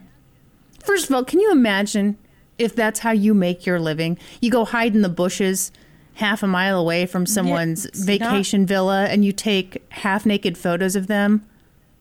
Not my dream job, I'll tell you that. What is your dream job, Brandy? uh, podcaster. No, for real, is it? No, I mean I enjoy this very much. No, Wow, um, ouch. no, I mean I love doing this. Mm-hmm. I wouldn't call. I mean I've never like. It doesn't. It, I enjoy it so much that it doesn't feel like a job. Kristen. Okay, you don't have to kiss my big ass through my No, I tidy think my. I think my dream job would be interior decorator. Oh my gosh, you should go do it. I mean, I'm a hairstylist. I do great. I love that. Well, but if it's your dream job, go do your dream job. I enjoy my job very much. Yeah, but It's not like I do a job that I hate. And I understand. I understand, but you only get one life, Brandy. okay, No, I think I don't know. I was thinking about this today. I feel like you're living your dream already. kind of. Oh, and that's sweet. Well, like, you know, I love writing books and I'm writing books. Now, I haven't published one, so I guess that would be the real dream. But like writing books and podcasting with you, like, man. Yeah. Feels I like know. I'm I I living the dream. love doing hair and I love doing this podcast. It's it's great. That's why like yes, if I had to pick another job or like that's yeah, for a long time I've said my dream job would be to be an interior decorator. Just cuz I like the idea of getting to decorate using other people's money. Well, hell yeah. Sounds wonderful. I said hell yeah. I would hate that. why? I don't know. I don't want to. I don't want to have to go meet people, talk to them about what they like. Yeah, you don't love the the interfacing with the other people. I'm just like that difficult woman in your case who like you doesn't are let you people- are a difficult woman. I mean, I have to. I, like- yeah, that's what my job is. Like I do that all day. Just the people come to me. yeah, yeah. Yeah. I gotcha. I gotcha. So talk, talking to the people does not bother me. You know what's oddly enough I don't like doing though? what? This is so ridiculous because I talk to strangers all day long for my job. Mm-hmm. I don't like calling people on the phone. I hate it. Oh, I think a lot of people are like that. Yeah. I don't mind calling people on the phone. Huh. You want to be my assistant? Absolutely not. Why don't you like talking on the phone? I don't know. I get really anxious when I have to make like a business phone call. I don't like it. Oh. I don't even know. I don't even know what it is about it. Like I do fine. I'm very professional. Well, Like, sure. You've never like. Can you imagine? You just shout something out you shouldn't. I'm on the toilet. You know. You're not even on the toilet. It just comes out. I just I really don't enjoy it. I don't know why. Okay. Okay. You're a very mysterious woman, Brandy. I am. Try to crack this egg. So, you know, the poor paparazzi, as you've said, they tried to sell these photos to the. I'm sorry. I said they were the poor paparazzi. Yeah, those those are your words. I'm just quoting. Direct quote? Mm-hmm. Okay. Yeah. So what they ended up doing was selling them to a French tabloid called Closer. Or Closer. I don't know. Depends on how you say it. I, it's closer. Maybe they're the closer, you know? Remember that show with Keira Knightley? I think it's like getting you Not closer Keira Knightley, to Kyra the Sedgwick. celebrities. Okay. Yeah, you're you're absolutely I'm saying? 100% right. Yes. so Closer was thrilled. They had topless, non-consensual photos of Kate Middleton. What more could you want in life? Oh my gosh. Yep, yep, not total pile of shits at all. So, before they printed the photos, they ran a teaser. Here's what it said The future Queen of England, such as you have never seen her, and such that you will never see her again. Oh, okay, so. I hate that. Yeah. Kate and William, of course, heard about this and they were furious and they tried to stop the magazine, but it was too late. Soon, closer, closer, closer. I, I'm sorry, it's in my head as closer, and you know, we can't stop this train. Soon, Closer ran the photos under the headline Only in Closer. Kate and William, their very hot holidays in Provence. Kate and William hmm. were super upset. As soon as the pictures ran, the palace issued a statement. Here's part of what it said. Their Royal Highnesses have been hugely saddened to learn that a French publication and a photographer have invaded their privacy in such a grotesque and totally unjustifiable manner. The incident is reminiscent of the worst excesses of the press and paparazzi during the life of Diana, Princess of Wales, and all the more upsetting to the Duke and Duchess for being so. Their Royal Highnesses had every expectation of privacy in the remote house. It is unthinkable that anyone should take these photographs, let alone publish them. Officials acting on behalf of their Royal Highnesses are consulting with lawyers to consider what options may be available to the Duke and Duchess. So, So, what options are available? well, a couple. So Kate and William consulted with lawyers and they got an injunction barring the photos from being spread any further. The French court basically said, hey, you guys are right. These photos were highly intrusive and you had every right to think that you were alone. So Kate and William won their civil complaint, but Here's the shitty thing it didn't really matter because even after they got the injunction, the photos continued to appear in quite a few different European publications. And more importantly, in my opinion, they were all over the internet. You know? Mm-hmm. So, anyway. So they looked themselves in the mirror and they said, Let's go Let's to go to court. perfectly synchronized. they filed a criminal lawsuit for breach of privacy. Closer was stunned. I'm sorry. Say it again without me laughing. I apologize. No, it's okay. I were you laughing at my huge pause? Yes. Okay. I was thinking about whether I should say something. I think I'm going to go ahead and say it. Okay. I'm going to say international case disclaimer, which is a thing I hate to say, but I have to say it because there's there's a lot of good court stuff here. I think a lot of the most de- detailed articles are in French, and so I found a lot of good British articles and you know just other articles in English, but it's mostly kind of written after the fact. So what I'm saying is I did my best here. All right. Very good. All right. So, you know, they filed this criminal lawsuit for breach of privacy. And Closer was stunned. They were like, oh, wait just a minute. that was terrible. that was terrible. These photographs we selected were very tasteful. that was terrible. Can you tell I've never been to France or to Canada? Okay, here's what they honest to God said. Are you ready for some grade A bullshit? I am. I'm holding on to my overalls. Um, should we talk about the fact that we're dressed the same today? I know. We had we so we did a video call this morning. Oh my God. Um, and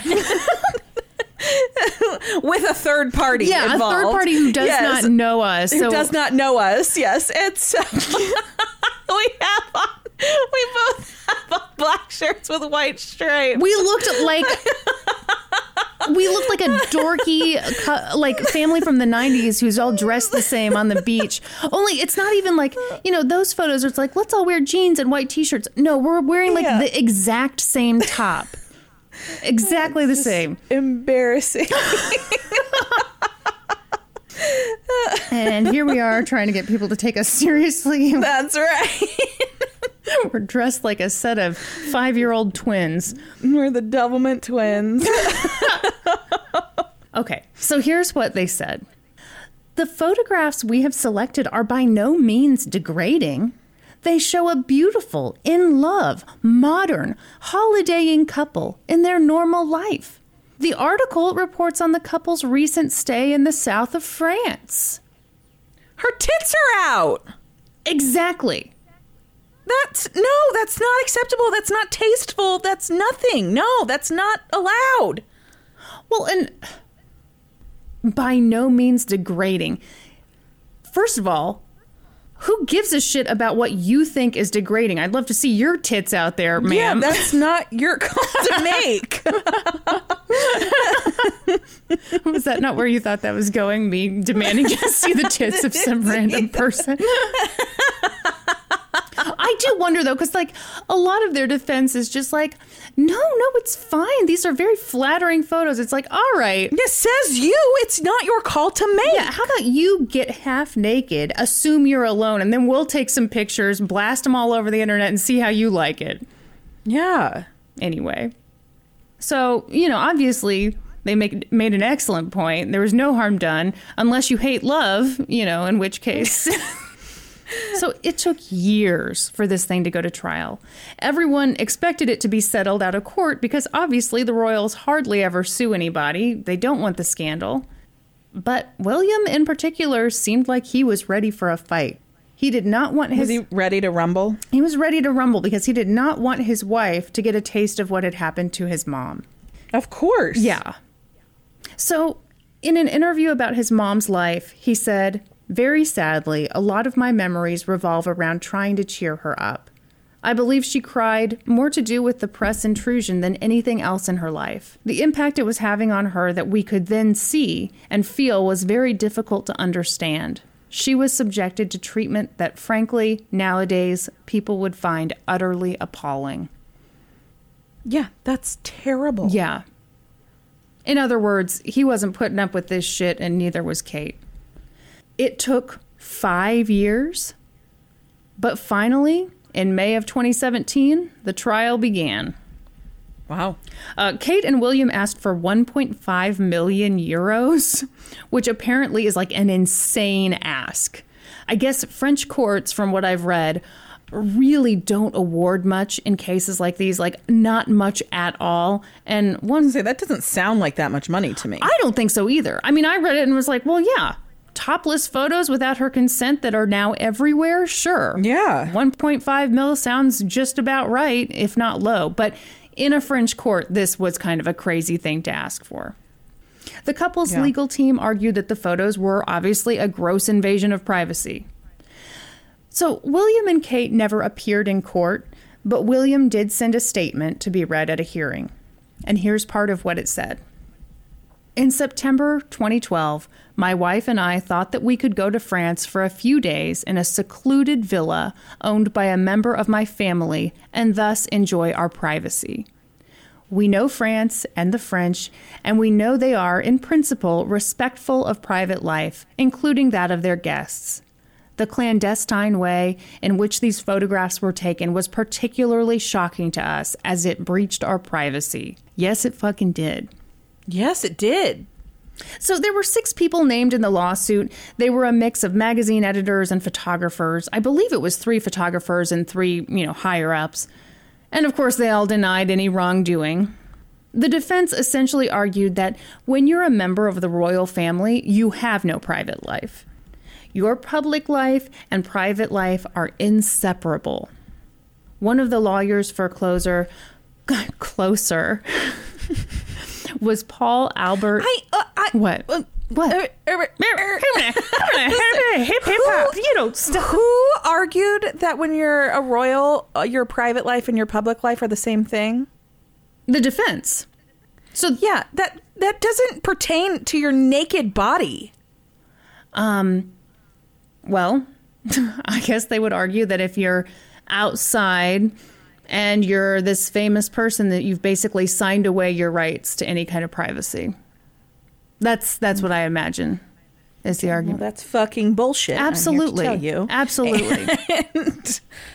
Okay.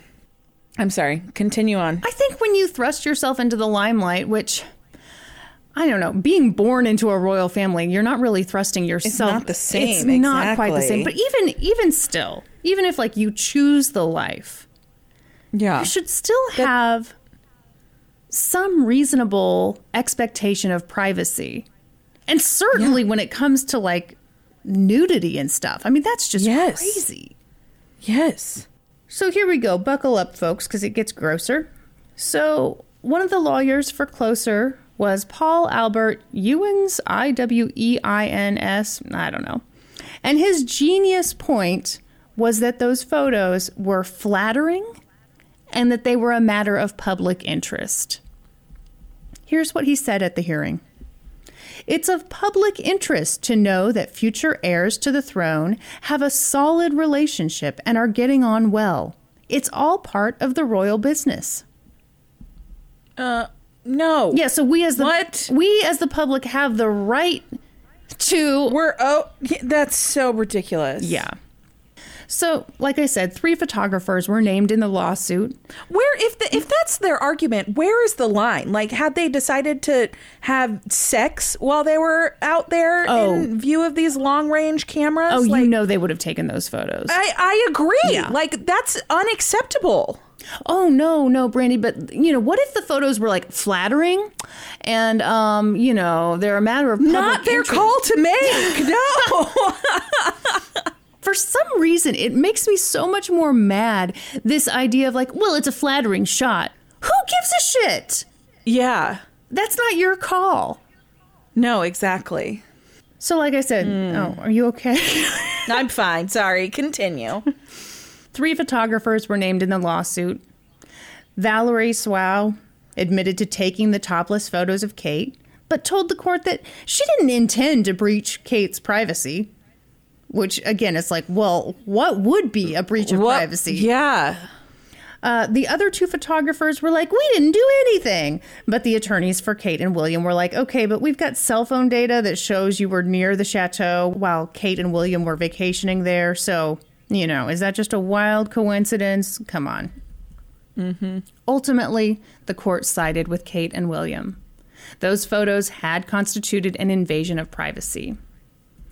A judge ordered the magazine to pay the couple about 100,000 euros and ordered Closer, Closer's editor, Laurence Pieau, and Closer's owner, Ernesto Mauri, to both pay the maximum fine of 45,000 euros. In other words, everybody, including the photographers, had to pay up. Good. Yeah, of course. Like I said, for a French court, these were very high fines. And mm-hmm. Closer's legal team was pissed. They said that the fines were excessive for a privacy case. So, what do you think they did? They fucking appealed it. They I'm sure, did. They sure did. But they lost. Hey! Oh, thank goodness. So, you know, in the appeal, the, the court upheld all the fines and they dismissed the editor's appeal. So the prosecution must have just been pissed that this came back to court because the prosecutor was like, okay, judge, not only do we think that everyone should have to pay their fines, like it was decided before, but we actually think maybe we went a little too low on the photographers because the photographers only had to pay 5,000 euros and another 5,000 euros if they got caught doing this kind of thing again. So the prosecution was like, now that we're back here for appeal, why don't you make their punishments harsher? But that didn't happen. The court just upheld the previous judgment. I looked all over the place hoping that Kate Middleton had made some kind of statement about this. If she has, I didn't find it. Mm-hmm. But this was a big victory. It was something that, I mean, is kind of unprecedented, and I'm happy they did it. Yeah. And that's the story Yeah. of the royal family fighting back against Wow. fucking paparazzi. I was not familiar with that at all. You know, I really wasn't either. And I was shocked that I don't know, you know, I know nothing about the French court system. I don't know if maybe they don't allow media in during the course of a trial because I couldn't find any kind of update articles, which makes me think that maybe they don't allow that. But yeah, it's like this this story made a big splash in 2017 when the court verdict came out. It made a tiny little splash when the appeal came through. Um, but I just I think it's fascinating, and I'm so glad that they fought back. Yeah. Yeah. I just think that, yeah, them thinking that, like, oh, you're a royal, you're in the limelight, like, you're in the public eye, it's public interest. Like, that you don't get to say that about someone's body. No, no, There's some line somewhere. absolutely, absolutely, and I think to me it really does come down to this is Kristen's rules. if if it's reasonable for someone to think that they're alone, then you shouldn't be taking photos of them. Yeah. you know, if they're out and about and okay, you know, they're at a public event, obviously they expect to be photographed, you know, whatever. But they thought they were completely alone. Yeah. Hmm. Bullshit. Oh, I'm over it. It's fine. me too. I've moved on with my life. In the last two minutes, I've moved on.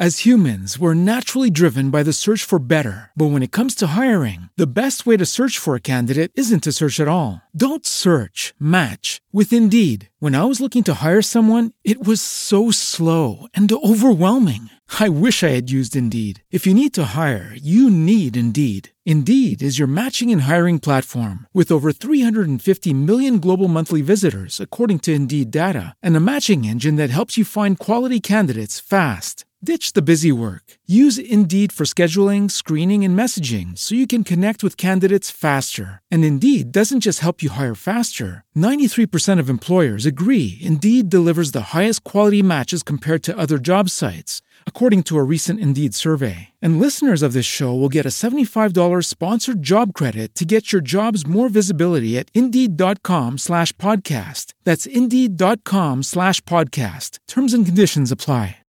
Oh, gosh. Should we take some questions from the Discord? yeah. Yeah. You want to read some questions? Yeah, I'll read some questions. You see what tell them got how to get in. Okay, to get in our Discord, all you have to do is head on over to patreon.com slash LGTC podcast and join at the $5 level or $7 level. At the $5 level, you get into the Discord, you get bonus episodes, and in the Discord, you chat with us, which is pretty exciting. Um, if you Is it? join at the seven, it can be sometimes not as much. Um, at the seven dollar level, you get all of that. Plus, you get a, a monthly bonus video, and you get a card and a sticker, and a, it's a whole thing. It's A whole thing. whole thing. That's right. Okay. Oh, and you get inducted. Duh. Duh, people, come on. Okay. I oh, I like this question. Buresh asks, "How did you break the news to friends and family about Little Miss London?" Um. Oh my gosh. Okay. So I'm gonna tell how I told you because Yeah. you were like the first person other than David that I told. As it Uh, should because, be, like- because I was there the whole time. Sorry, that's gross. That's disgusting. I was there with my long Like, I- lens camera. we we recorded like the day after I took my pregnancy test, and Yeah. yeah, I we were just like at your house. I remember this so clearly. I do too. Norm Norm was like walking out of the room. He was Mm-hmm. walking up the stairs, and I was like, "Yeah, so I have some news." And you're like, "What? What's up?" And I was like, "I'm fucking pregnant." Yeah. And Norm froze as if someone had just like threatened his life. Oh my gosh. Norm gets so weird about people being pregnant. It's like, it's not contagious, man. It's fine. Right. Yes. And then you and I hugged and cried. Yeah. And it was amazing. I, I still remember like I was tying my shoes. So I was sitting down and I was just I was looking at my shoes and then you said you were pregnant and it was like instant tears. Yes. Instant. I mean it was so exciting. So exciting. So exciting. Yes. Ugh. Oh. No. So exciting. I've been thinking a lot about it. No. Ah. It's not much longer now. I know it's not. It's not. Let's have her on the podcast all the time.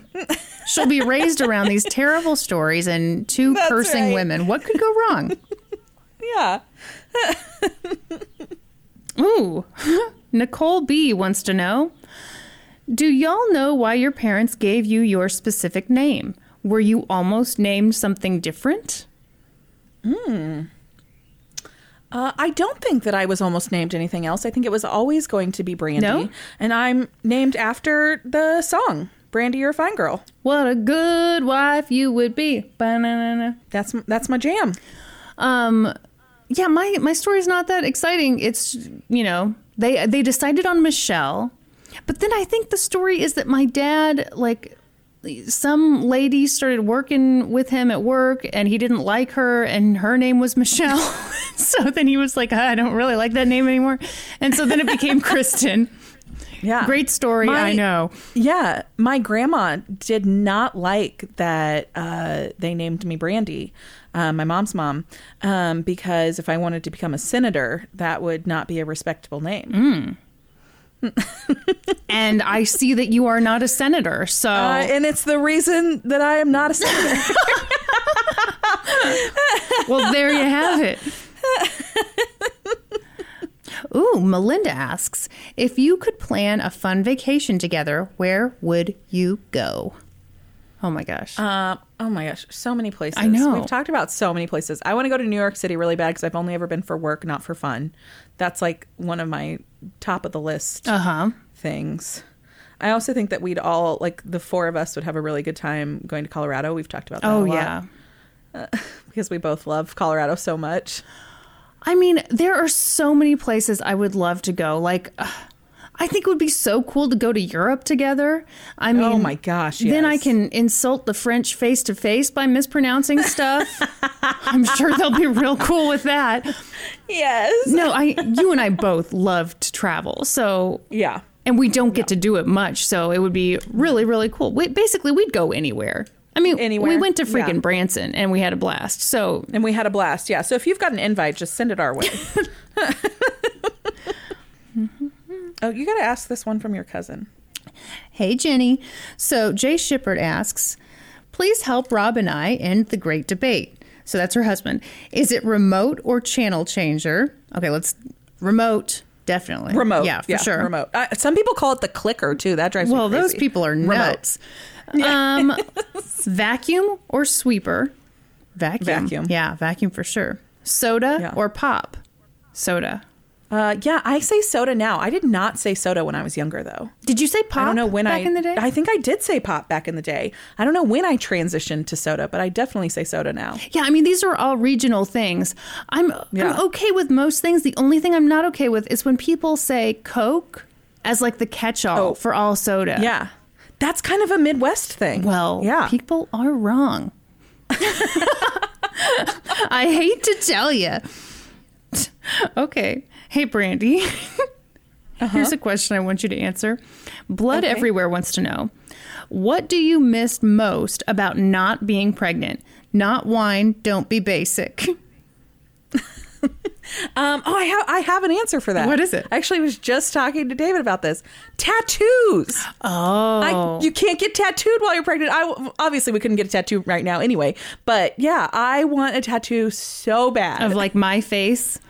yes, your face on my bicep, and then when I flex, it, like your dimple will come. That's beautiful. And you know what? I think you should just take the risk, you know? Just get out there, do it.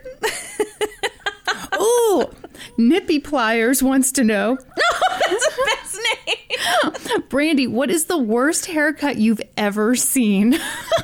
Okay. So, um, there was years ago when I worked at my first salon. It was just like a walk-in chain salon, Right. And um, this guy used to come in, and he had what we um, coined. We coined a term exclusively for his haircut.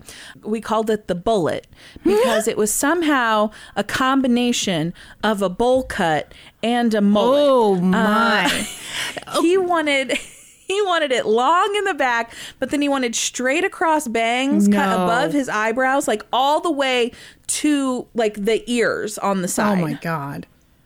It was Okay. the worst haircut. Was it harder, though, to cut when all those women were hanging around him? Yeah, we had to fight the women Yeah. off with a stick before we could even get to him to trim up his bullet. Okay, now, so wait, you did this haircut on him? Uh, yeah, I mean, I trimmed it up multiple times, And you never- He already, he already had it when he came in, Well, and he was very clearly very attached to this haircut. Did you ever try to gently say anything to him? No, no. I was I was a new stylist. I was young. I was dumb. There was no way I thought that I could convince this man that it was not a good look for him. Okay, how would the Brandy of today handle that? Yeah, Brandy of today would make some suggestions about, hey, what if we what if we blended this a little bit more? What if we took up some of this length in the back, you mm-hmm, know? Mm-hmm. Up updated your look a little bit. What if we made it an even bigger bowl? depending on my mood uh, today brandy if i felt comfortable with the client like would legit even just call him out and be like you know you're rocking a mullet right Yeah, see, I think like just so we're all on the same page here I think you could easily do that. If it's like, you know, you've cut their hair a couple times, they get Yeah. to know your personality and you're you'd Yes. be like, here's the deal. yeah Ooh. I'm sorry. I'm I'm I'm shooting all these questions over to you, but people are asking some good stuff. Amy Trauber asks, Brandy, have you ever given anyone a really bad haircut? uh yes i have I gave my dad a terrible, terrible haircut No. when I was in cosmetology school. It was my first haircut that I tried to do, like not in school under the instruction of someone. Yeah. I like went to his house and was like, "Yeah, I got this." It was a terrible haircut. Didn't blend at all. It was really, really bad. What happened? like what what went wrong? I didn't know. I had no idea what I was doing. I was a brand new cosmetology student, and I was like, "Yeah, sure, I can handle this." I'd cut like one one men's haircut on a mannequin. How did your dad how did your dad react? Um, I think that he was very embarrassed, but he didn't tell me that. Yeah. he, yeah, he walked around with that terrible haircut for a while while it grew out. See, um, in my defense, he had gotten the same, like he had gone to the same barber for years Yeah. and years and years, and so he had he had no idea how to tell me to cut his hair because he always just like sat down and got it cut by someone. Yeah. Yeah. And so it was just, it was bad all the way around. I do cut my dad's hair now and do a fabulous job at it. you know, I would almost think that would be hard on another level. Like, if someone has gotten the same haircut since the dawn of time, then we all think they should look a certain way. And so, even just Yeah. like, even just a variation on the normal Yeah. cut would draw attention. But, like, sounds like sounds like it was a bad variation. It, oh, it was a very, it was a terrible variation. Nothing like that beautiful cut I gave to Norman. Let's see. Should we do some more? Yeah, I can do a couple more. Okay, okay. Oh, here. Okay, actually, this I'm going to take this one personally. Oh. um, because I am on I'm on Lester's side here. Okay. Lester D, 88. Uh huh. Lester has taken offense at something you tweeted the other day Hmm. about a SpaghettiOs lawsuit, and um, What? And you tweeted something about it being a crime just to consume SpaghettiOs or whatever. Yes, it should be. something something very quippy. Um, I I personally love SpaghettiOs, and Lester does as well. And so, um, What the, this is the Brandy? question. How old are you? I have the palate of a five year old, Kristen. Spaghettios. I ate spaghettios for lunch like two days ago. You didn't. know you didn't. Yes, there has there was a three week period during this pregnancy where I ate spaghettios for lunch every single day. That is disgusting. I enjoy spaghettios. It's like mushy old pasta in mm. like watered down mm. ketchup. Mm. Ugh. So good. Well, I mean, you've pretty much answered the question. The question is, why do you hate SpaghettiOs? and do you enjoy being wrong on the topic? Hey, if hating SpaghettiOs is wrong, then I don't want to be right. Oh, thank you for those you- questions, I guys. could hold on. I could tell you something that will make you even more disgusted by my love of SpaghettiOs. What'd you do? It's how I like them. Oh my god, what? Room temperature. I don't warm them up. You just eat them straight from the can. Yeah, you just take them right out of the can and eat them. Oh god. Brandy. delicious. Brandy. Why? okay, we need to like Whatever. Come at me. Come at me, Ruffles and cottage cheese. Hey, that's only on special occasions. okay, now we need to do some in-depth psychology on you, ma'am, because like your palate was stunted in like the first grade. like what happened to you? Was there like a traumatic food event? traumatic food event. No. Um I so I do have one so I actually can trace, you know I don't like salty things? Yeah. I trace this back to a moment where my mom force fed me. um Is this one of those stories Uh, where she's going to come out in the Discord and be like, "That never happened"? I bet she has no recollection Okay, of this. okay. She made like um you know like that chicken and broccoli and rice cheese Oh, yeah. casserole Yeah. thing. So she made that and I didn't like it. And I was very young. Like I was probably 4 or 5. Okay. And I didn't like it. I remember telling her that I didn't like it. And so she's like, "Oh, I think it just needs some salt." And so she just kept adding salt to it Uh-huh. and making me try it and make like she just add a little salt and make me try it. And I was like, "No, I still don't like it." and so I trace back my my um my dislike of salty things to that moment. Well, let me tell you something. You are all drama. well, I hope your mother writes you a very sweetly worded apology letter after she hears that harrowing tale. I still don't like that casserole to this day, and I like all of the things in it. I like cheese, I like chicken, I like rice, I like broccoli. Don't like it all together. Well, I mean, there are tons of things that I like, but you put them together. I like, you know, chicken and Oreos. I'm not going to like mush them together. I think it makes perfect Like, sense that you don't like the combination.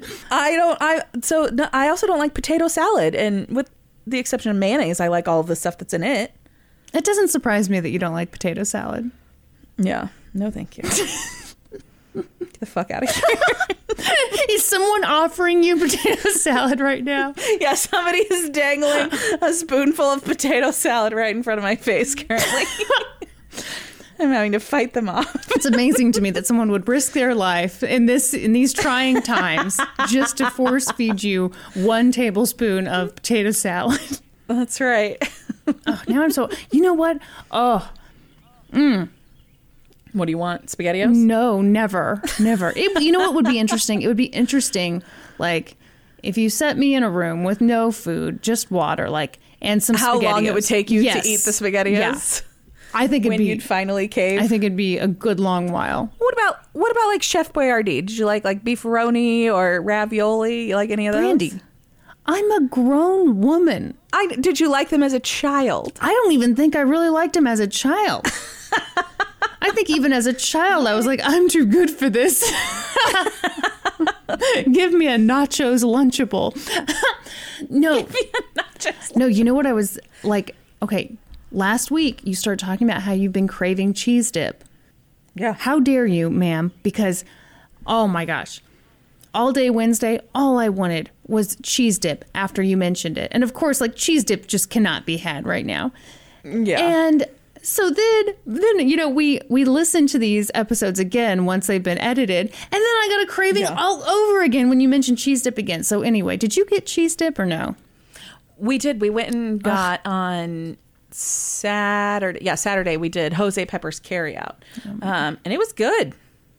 See, I, It's real good. Okay, it's it's real hit or miss these days with the carry out because you know Well, I they're not would working with venture full guess that maybe it wasn't that great because, but it had been so long since I had it that it tasted amazing. Okay, yeah, that makes sense. That makes sense. Yeah. You gotta you gotta keep in consideration the yardstick that you're using to measure. That's true. Yeah. it's just hard these days because I feel like, you know, they're working with a skeleton crew. Everybody's scared. We're really suffering here yeah, what was that? with what, our uh, what was that? getting cheese dip. What was that other thing you said before we started recording? Stop it. Don't say I said something terrible again. What was that thing you said about Hitler before we started recording? I can't remember. You made a lot of really good points, Brandy. you had kind of a manifesto, if I remember it right. Oh, no, just kidding. Just kidding. Just kidding. Okay, Brandy, let's do some Supreme Court inductions. Do you have the document up and ready? I do. I have it up. I have it ready. I'm on the current episode. Oh my God, look at you. Woo! Yeah, episode 119 got my shit together. You guys, Uh, you want you want to do names? uh, no. Look, these are super easy names. Okay, says you. Well, actually, yeah, they do look pretty easy. They are. They look very easy. Okay, guys, we are. And even this nice Tracy told you how to pronounce it. Okay, sometimes when people tell me how to pronounce names that are really obvious, I take that out. But I love that she, that Tracy told me it was Trey C. Trey C. Thank you. so this week we are keeping with our. Uh, I don't. What a man? The words they fell out of my head. We're doing favorite Uh, we will be reading names and favorite Okay, movies. yes, thank you. that was very tough. Are you ready? yes. Nick Maston, Cruel Intentions. Ronnie Webster, Mean Girls. Amanda Ryan, American Graffiti. Emily, From Dusk Till Dawn. Tri C. The Birds. Sorry about that, Tracy. Sarah, Sense and Sensibility. Jess Hunter, Sister Act 2. Back in the Habit. Emily Eamon, Planes, Trains, and Automobiles. Misty Dawn, Shawshank Redemption. Sandy Kempton, Dreamer. Tammy Urish, The Princess Bride. Kim Pleasance, I don't like movies. Christian Ann, Pride and Prejudice, the Keira Knightley version. Stacy Mengel. Hunt for Red October. Welcome to the Supreme Court. Thank you for real guys for all of your support and for continuing to support us during whatever the day and age that we're living in. the when will this weirdest time end? ever. When will it end? I never, just never. Don't say that. someday maybe. It'd be great if we did like legit know if there was going to be like an end to this at some point. Make this a lot easier. Oh, God. Well, I just want to see you, Kristen. I just want to hang out. I know. I do too. Hmm. I want normalcy again. Me too. Ugh. Okay, well, wow, we've really ended this on a. There a way to bring that down? Great. Guys, thank you. uh, For real, thank you for supporting us. Um, hey, if you've got some free time laying around, I don't know why uh, you find us would. on social media. yeah, find us on social media. We're on Facebook, Twitter, Instagram, Reddit, Patreon. Be sure to subscribe to the podcast wherever you listen and head on over to, wow. And Heaven on head over. to, head on over to Apple Podcasts. Leave us a rating, leave us a review, and be sure to join us next week. when we'll be experts on two whole new topics.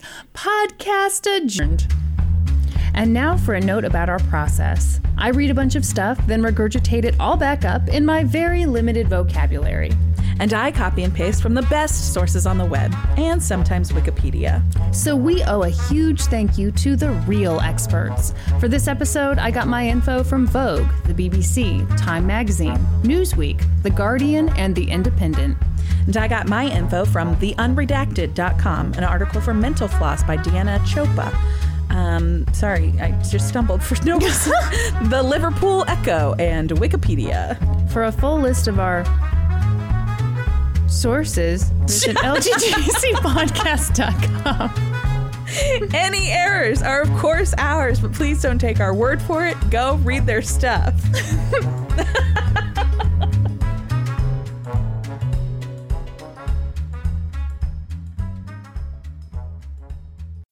As humans, we're naturally driven by the search for better. But when it comes to hiring, the best way to search for a candidate isn't to search at all. Don't search, match with Indeed. When I was looking to hire someone, it was so slow and overwhelming.